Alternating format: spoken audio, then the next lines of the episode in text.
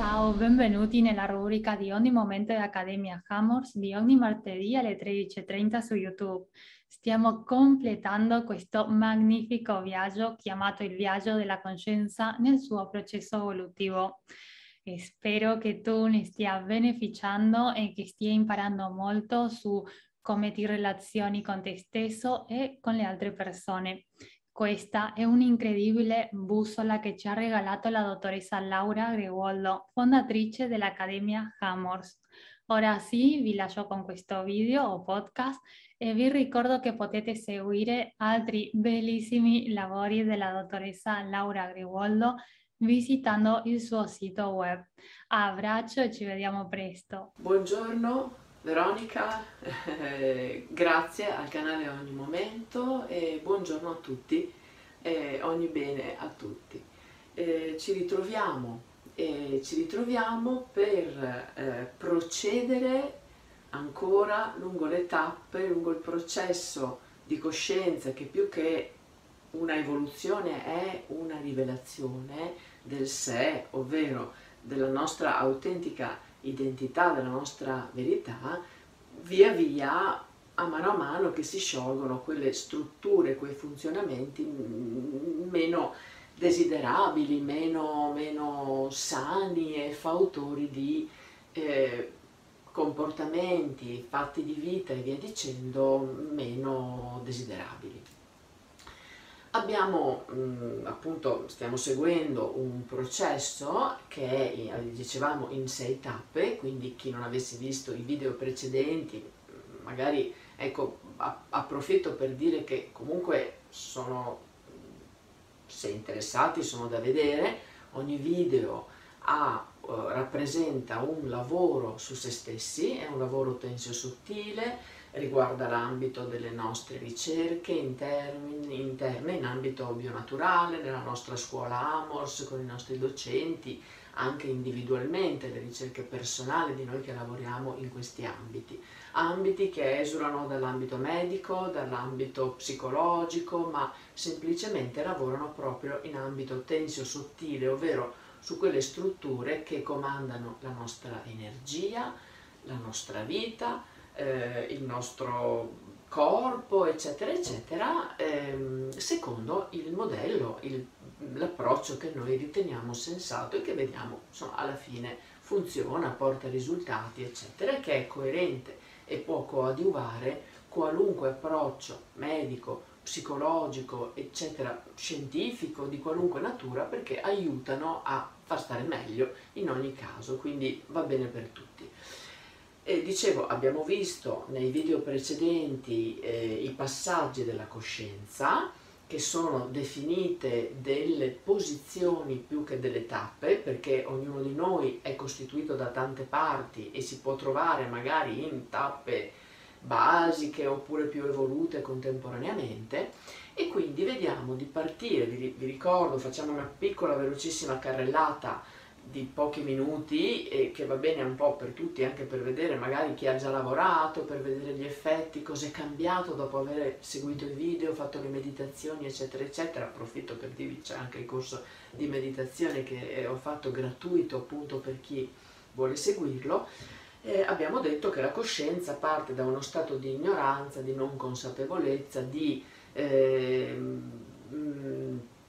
di non consapevolezza di se stessi eh, nel momento in cui viene al mondo o realizza di non essere, eh, di essere individuata e di avere interazione con il mondo. In quel caso le afflizioni che ne provengono riguardano eh, la paura di, di, relazionarsi, la paura di agire, la paura di fare qualunque cosa, che possono appunto sfociare, come dicevamo, anche nell'abitudine, nel ripetere sempre le stesse cose per paura di sbagliare, eh, fino a livelli, diciamo, che possono essere veramente un disturbo.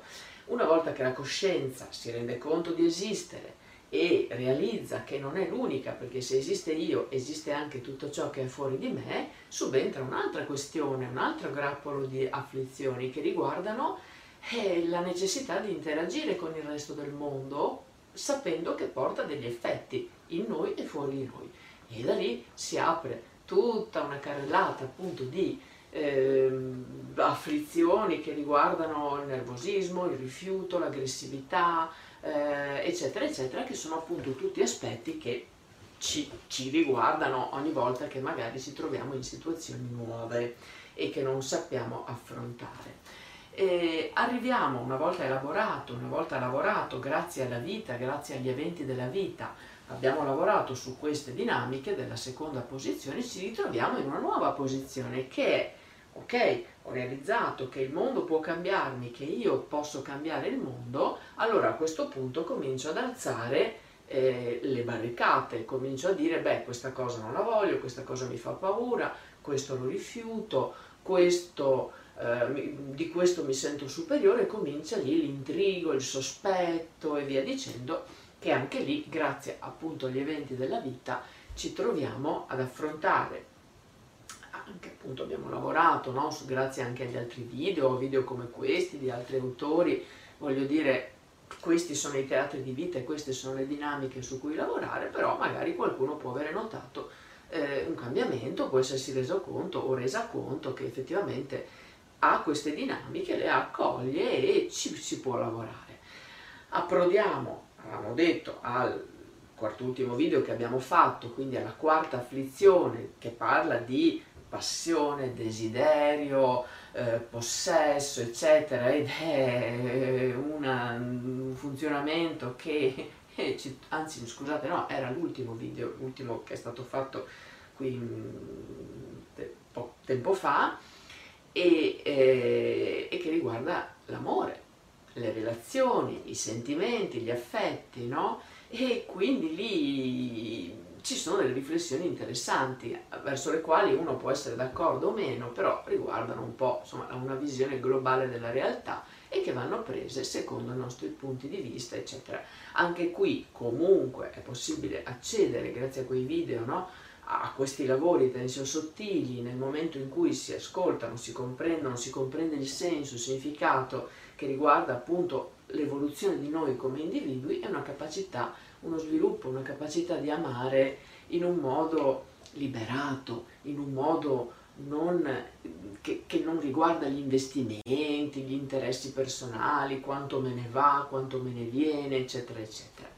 Una volta che si è fatto questo tipo di lavoro, approdiamo, eccolo qui, a questo nuovo video, il video di questa, mm, questa mm, diciamo, quinta posizione che riguarda appunto l'invidia, l'avidità e l'avarizia. Vediamo un po' di comprendere come mai la coscienza a un certo punto si trova ehm, ad affrontare questa dinamica che riguarda l'invidia, l'avidità, l'avarizia, eccetera, eccetera, poi le vedremo. E, ehm, quando è che noi diventiamo avari?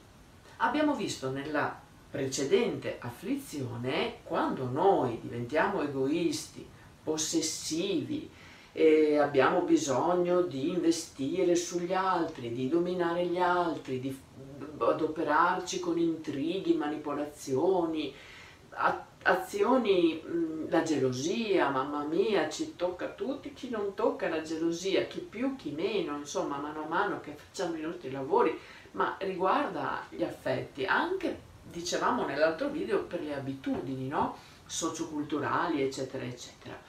Quindi ehm, in questa nuova afflizione, una volta che la coscienza ha realizzato che a un certo punto può avere, può perdere, può godere delle cose del mondo, può godere delle dinamiche del mondo, ma scopre che alcune implicano la perdita. La perdita, il mollare, il lasciare andare, lasciar correre. Ed è in quello che noi umani non siamo tanto bravi, non lasciamo correre. Ed è la base. Guarda, la base della gran parte dei dolori, anche di fronte a un cambiamento, magari un miglioramento, siamo talmente abituati a quegli schemi che facciamo fatica ad adattarci e a renderci conto che magari questa cosa, questo evento che apparentemente sembra distruttivo solo perché noi lo vediamo tale, perché è solo un cambio di teatro per la natura, per il mondo, non, non, non provoca dolore, ma provoca noi perché cozza con i nostri vecchi schemi. Ecco che a quel punto ogni volta che qualcosa in noi eh, teniamo, riconosciamo che appunto mh, mm, può essere fautore di perdita, di eh, distruzione, di dolore, eccetera, eccetera, approdiamo a questa quinta afflizione. Diventiamo mm, insopportabili di fronte a queste vicende che evidentemente possono, secondo noi, eh, perché poi magari nella realtà non trovano assolutamente eh, rispondenza, però possono secondo noi toccarci e ferirci. Mm, invito, ti invito a fare delle riflessioni. A cosa, cosa temi? Ecco, a cosa ti senti in conflitto, verso cosa ti senti in conflitto quando si tratta di una nuova esperienza, una nuova relazione, una novità.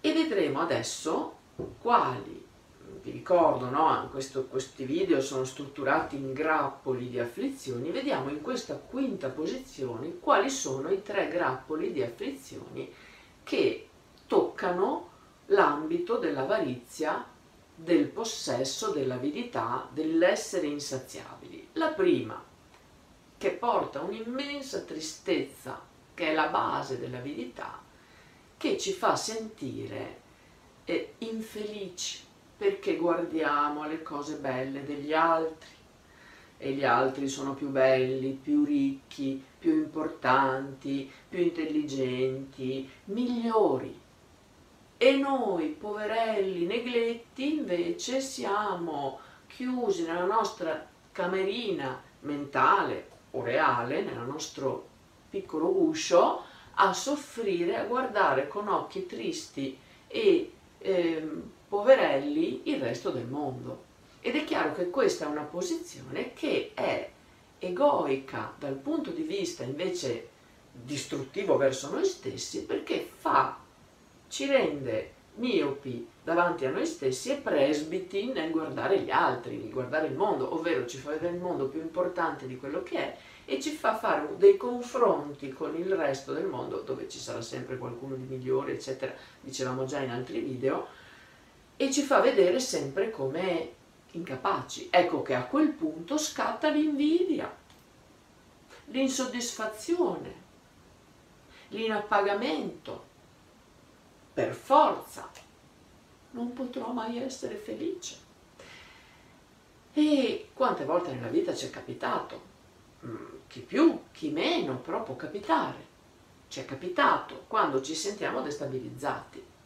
Davanti a quella cosa lì noi non valiamo niente. Allora cominciamo a parlare di autostima, che poi alla fine a volte se è malintesa l'autostima può portare anche dei danni perché tanto se cominciamo a stimare noi e gli altri ci misuriamo con quelli migliori di noi e ciò perderemo sempre. Invece dobbiamo stimare noi nel senso di autostima come beh, è un approccio eh, poi ognuno faccia come crede, però un altro modo di interpretare l'autostima può invece essere guardare a ciò che sono, rendermi conto di quali possono essere i miei limiti, perché in quelle situazioni faccio fatica e magari cercare di migliorarmi, ma con la pazienza e l'amorevolezza che mi merito.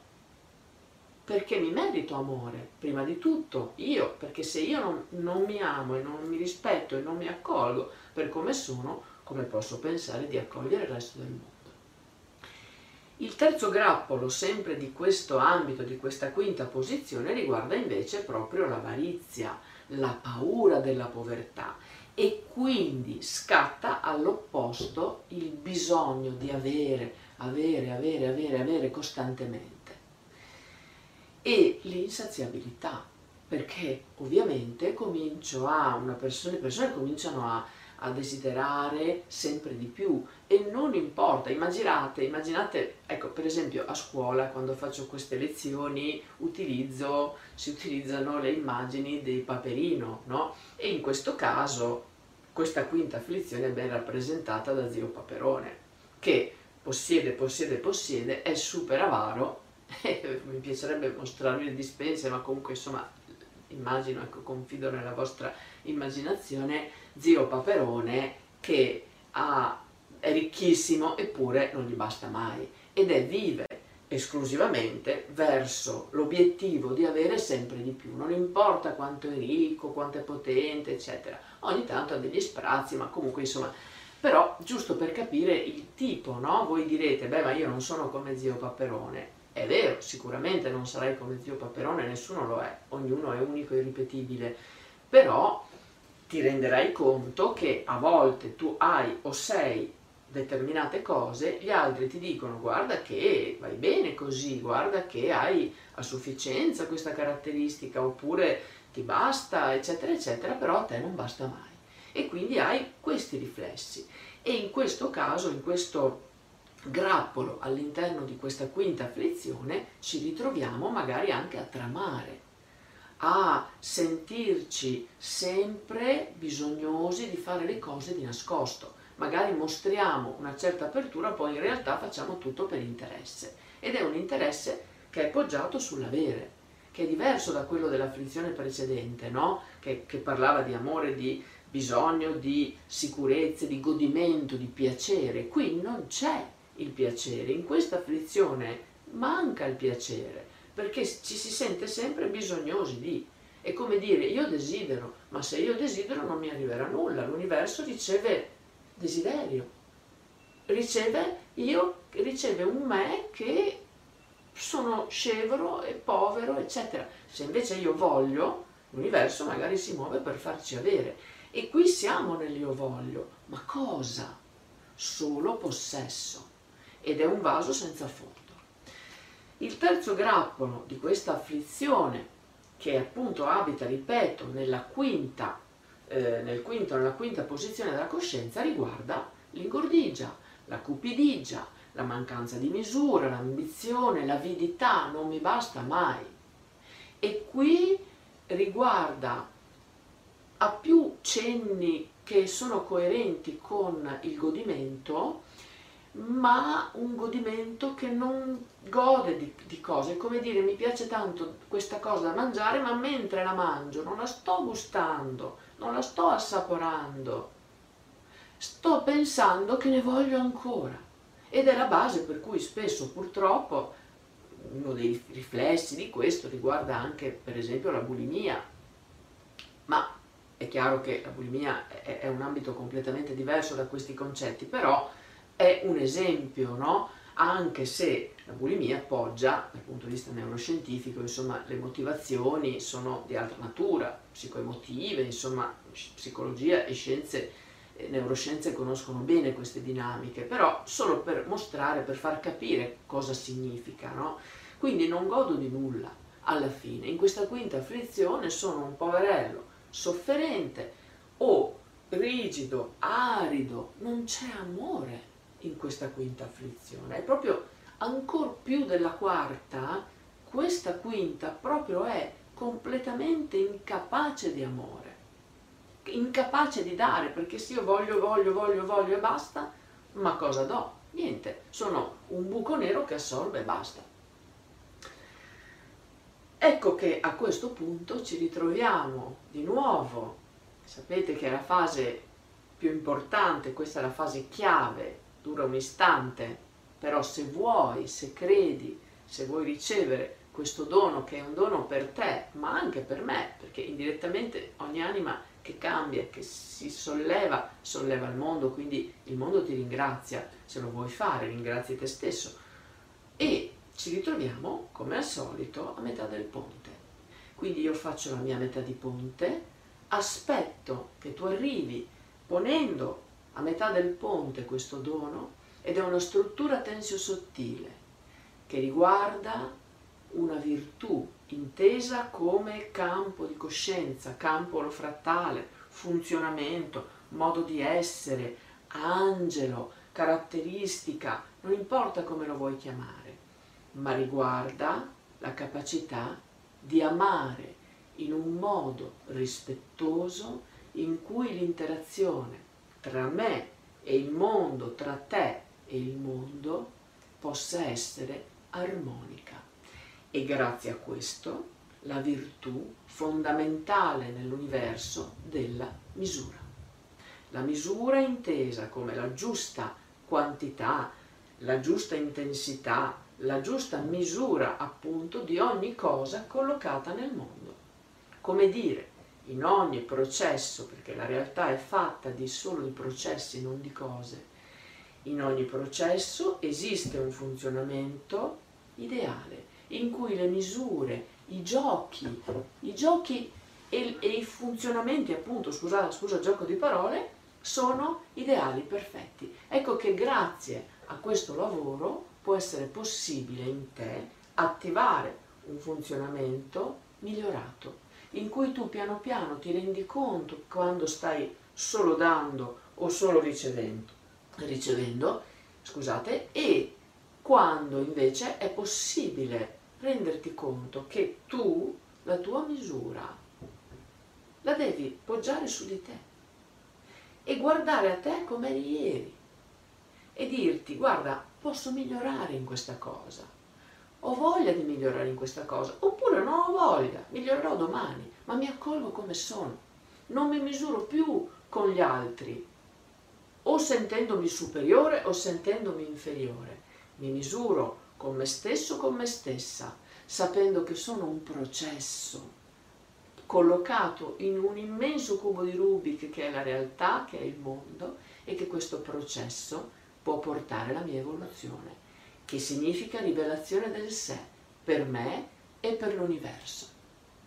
Quindi ti ringrazio perché è arrivato fino a qui, ti ringrazio, colgo l'occasione per dirti che sei unico, unica, irripetibile, che va bene come sei, che accettati come sei e che se credi, se vuoi, puoi migliorare, sempre, ogni giorno. Ti auguro verità, felicità, bellezza, salute e luce. Grazie. Ogni bene. Alla prossima.